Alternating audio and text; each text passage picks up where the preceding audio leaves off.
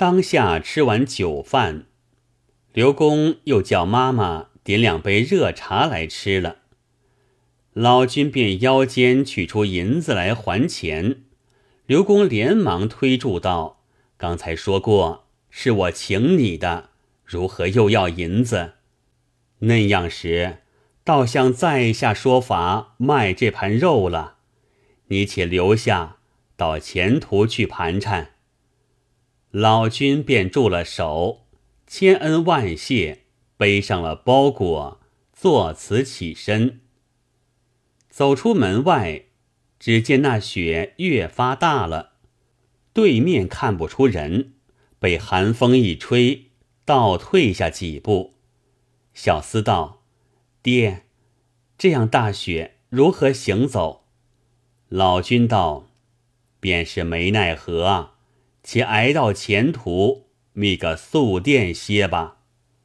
小厮眼中便流下泪来。刘公心中不忍，说道：“长官，这般风寒大雪，着甚要紧，受此苦楚。我家空房床铺尽有，何不就此安歇？等天晴了走也未迟。”老君道。若得如此甚好，只是打搅不当。刘公道：“说哪里话题？谁人是顶着房子走的？快快进来，不要打湿了身上。”老君引着小厮重新进门。刘公领去一间房里，把包裹放下，看床上时，席子、草件都有。刘公还怕他寒冷，又取出些稻草来放在上面。老君打开包裹，将出被我铺下。此时天气尚早，准顿好了，同小厮走出房来。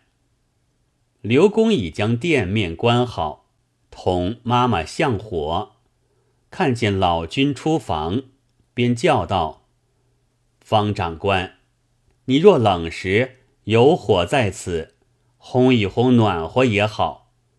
老君道：“好倒好，只是奶奶在那里，恐不稳便。”刘公道：“都是老人家了，不妨的。”老汉方才同小厮走过来，坐于火边。那时比前又加十熟。便称起号来说：“锦和，怎么只有老夫妻两位？”刘公道：“不瞒你说，老卓夫妻今年都吃长六十四岁，从来不曾生育，哪里得有儿子？”老君道：“何不承继一个，服侍你老年也好？”刘公答道：“我心里初时。”也欲得如此，因常见人家成绩来的，不得他当家替力，烦惹嫌弃，不如没有的道得清净。总要时，急切不能有个中意的，故此休了这念头。若得你令郎这样一个，却便好了。只是如何得能够？两个闲话一回。看看已晚，老君讨了个灯火，叫声安置，同儿子到客房中来安歇。对儿子说：“儿，今日天幸得遇这样好人，若没有他时，冻也要冻死了。明日莫管天晴下雪，早些走吧，打搅他，心上不安。”小厮道。爹说的是，父子上床安息。不想老君受了些风寒，到下半夜火一般热起来，口内只是气喘，讨汤水吃。这小厮家夜晚间又在客店里，哪处去取？八到天明，起来开房门看时。那刘公夫妻还未曾起身，他又不敢惊动，原把门掩上，守在床前。少顷，听得外面刘公咳嗽声响，便开门走将出来。刘公一见，便道：“小官儿如何起得嫩早？”小厮道：“告公公得知，不想爹爹昨夜忽然发起热来，口中不住虚喘，要讨口水吃，故此起得早些。”刘公道：“哎呀，像是他昨日受些寒了，这冷水怎么吃的？”待我烧些热汤与你。小厮道：“怎好又劳公公？”刘公便叫他妈妈烧起一大壶滚汤。刘公送到房里，小厮扶起来吃了两碗。老君睁眼观看，见刘公在旁，谢道：“难为你老人家，怎生报答？”刘公走近前道，羞嫩般说：“你且安心自在，盖热了，发出些汗便好了。”小厮放倒下去，刘公便扯被与他盖好，见那被单薄，说道：“可知道着了寒，如何这被嫩薄，怎能发得汗出？”妈妈在门口听见，即去取出一条大絮被来道：“老官儿有被在此，你与他盖好了。这般冷天气，不是当耍的。”小厮便来接去，刘公与他盖的停当，方才走出。少请梳洗过，又走进来问：“可有汗吗？”小厮道：“我才摸时，并无一些汗气。”刘公道：“若没汗时，这寒气是感得重的了，须请个太医来用药，表他的汗出来方好，不然这风寒怎能够发泄？”小厮道：“公公，身半无钱，将何请医服药？”刘公道。不消你费心，有我在此。小厮听说，即便叩头道：“多蒙公公厚恩，救我父亲。今生若不能不报，死当为犬马长恩。”刘公连忙扶起道：“快不要如此！即在此安宿，我便是亲人了，其忍做事？你自去房中服侍。”老汉与你迎医。其日雪止天际，街上的积雪被车马践踏，尽为泥泞，有一尺多深。刘公穿个木屐，出街头望了一望，附身进门。小厮看刘公转来，知道不去了，噙着两行泪珠，方欲上前叩问。只见刘公从后屋牵出个驴儿骑了，出门而去。小厮方才放心。且喜太医住的还近，不多时便到了。那太医也骑个驴儿，家人背着药箱随在后面。到门首下了，刘公请进堂中吃过茶。然后引至书房。此时老君已是神思昏迷，一毫人事不省。太医诊了脉，说道：“这个是双感伤寒，风邪已入于腠理。伤寒书上有两句歌云：‘两感伤寒不须治，阴阳独过七朝七。’”此乃不治之症，别个医家便要说还可以救的，学生是老实的，不敢相欺，这病下药不得了。小厮见说，惊得泪如雨下，拜倒在地上道：“先生可怜我父子是个异乡之人，怎生用铁药救得性命？绝不忘恩。”太医扶起道：“不是我做难，其实病已犯时，叫我也无奈。”刘公道：“先生常言道，药医不死病，佛度有缘人。你且不要拘泥古法，尽着自家意思，大了胆医去，或者他命不该绝，就好了也未可知。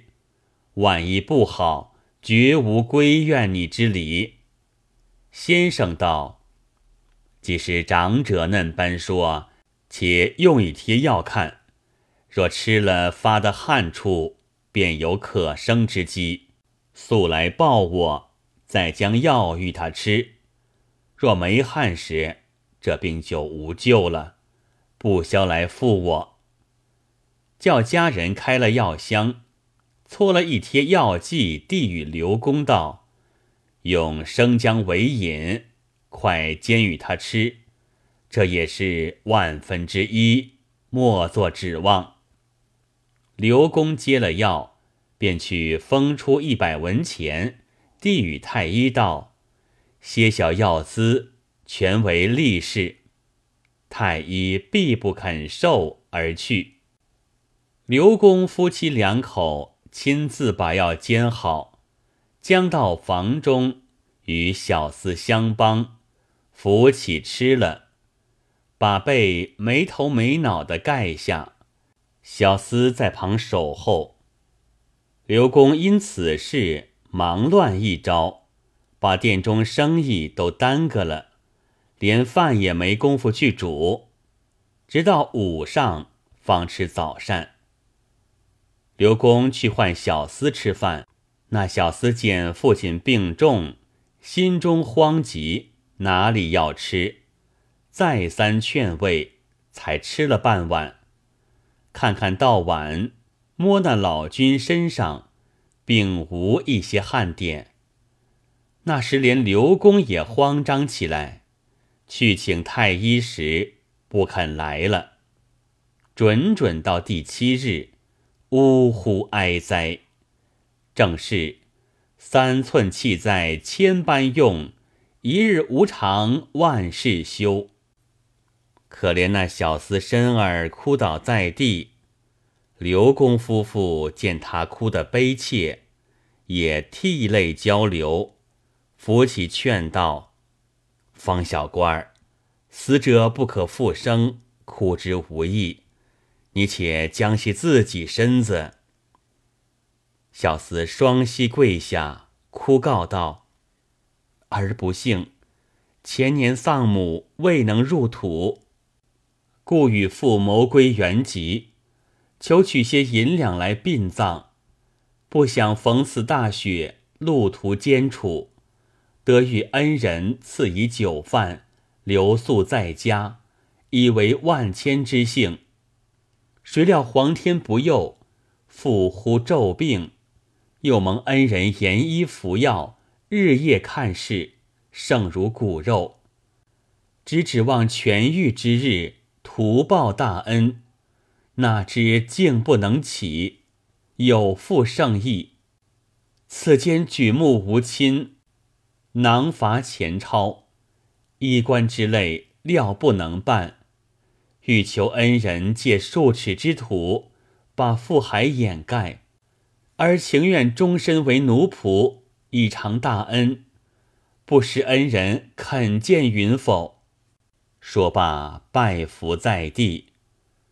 刘公扶起道：“小官人休虑，这送终之事都在于我，岂可把来搞葬？”小厮又哭拜道：“得求细地埋骨，以出望外，岂敢负累恩人费心坏钞？此恩此德，教儿将何补报？”刘公道：“这是我平息志愿，哪忘你的报偿？”当下忙忙的取了银子，便去卖办衣亲棺木，换两个土工来，收拾入殓过了，又被更犯祭奠，焚化纸钱。那小厮悲痛，自不必说。就抬到屋后空地上埋葬好了，又立一个碑额，上写“龙虎卫军士方勇之墓”。诸事停当，小厮向刘公夫妇叩头拜谢。过了两日，刘公对小厮道：“我欲要叫你回去访问亲族，来搬丧回乡。”又恐怕你年纪幼小，不认得路途，你且暂住我家，似有实熟的在此经过，托他带回故乡，然后徐图运就回去。不知你的意下如何？小厮跪下泣告道：“儿受公公如此大恩，帝厚天高，未曾报得。”岂敢言归？且恩人又无子嗣，儿虽不才，倘蒙不弃，收充奴仆，朝夕服侍，少孝一点孝心。万一恩人百年之后，亦堪为坟前拜扫之人。那时道经取回先母遗骨，同父骸葬于恩人墓道之侧，永守于此。这便是儿之心愿。刘公夫妇大喜道：“若得你肯如此，乃天赐与我为嗣，岂有为奴仆之理？今后当以父子相称。”小厮道：“既蒙收留，即今日就拜爹妈。”便多两把椅，居中放下，请老夫妇坐了。四双八拜，认为父子，遂改姓为刘。刘公又不忍没其本姓，就将方字为名，唤作刘方。自此日夜辛勤，帮家过活，侍奉刘公夫妇，极其尽礼孝敬。老夫妇也把他如亲生一般看待。有诗为证：“刘芳非亲是亲，刘德无子有子。小厮是死是生，老君虽死不死。”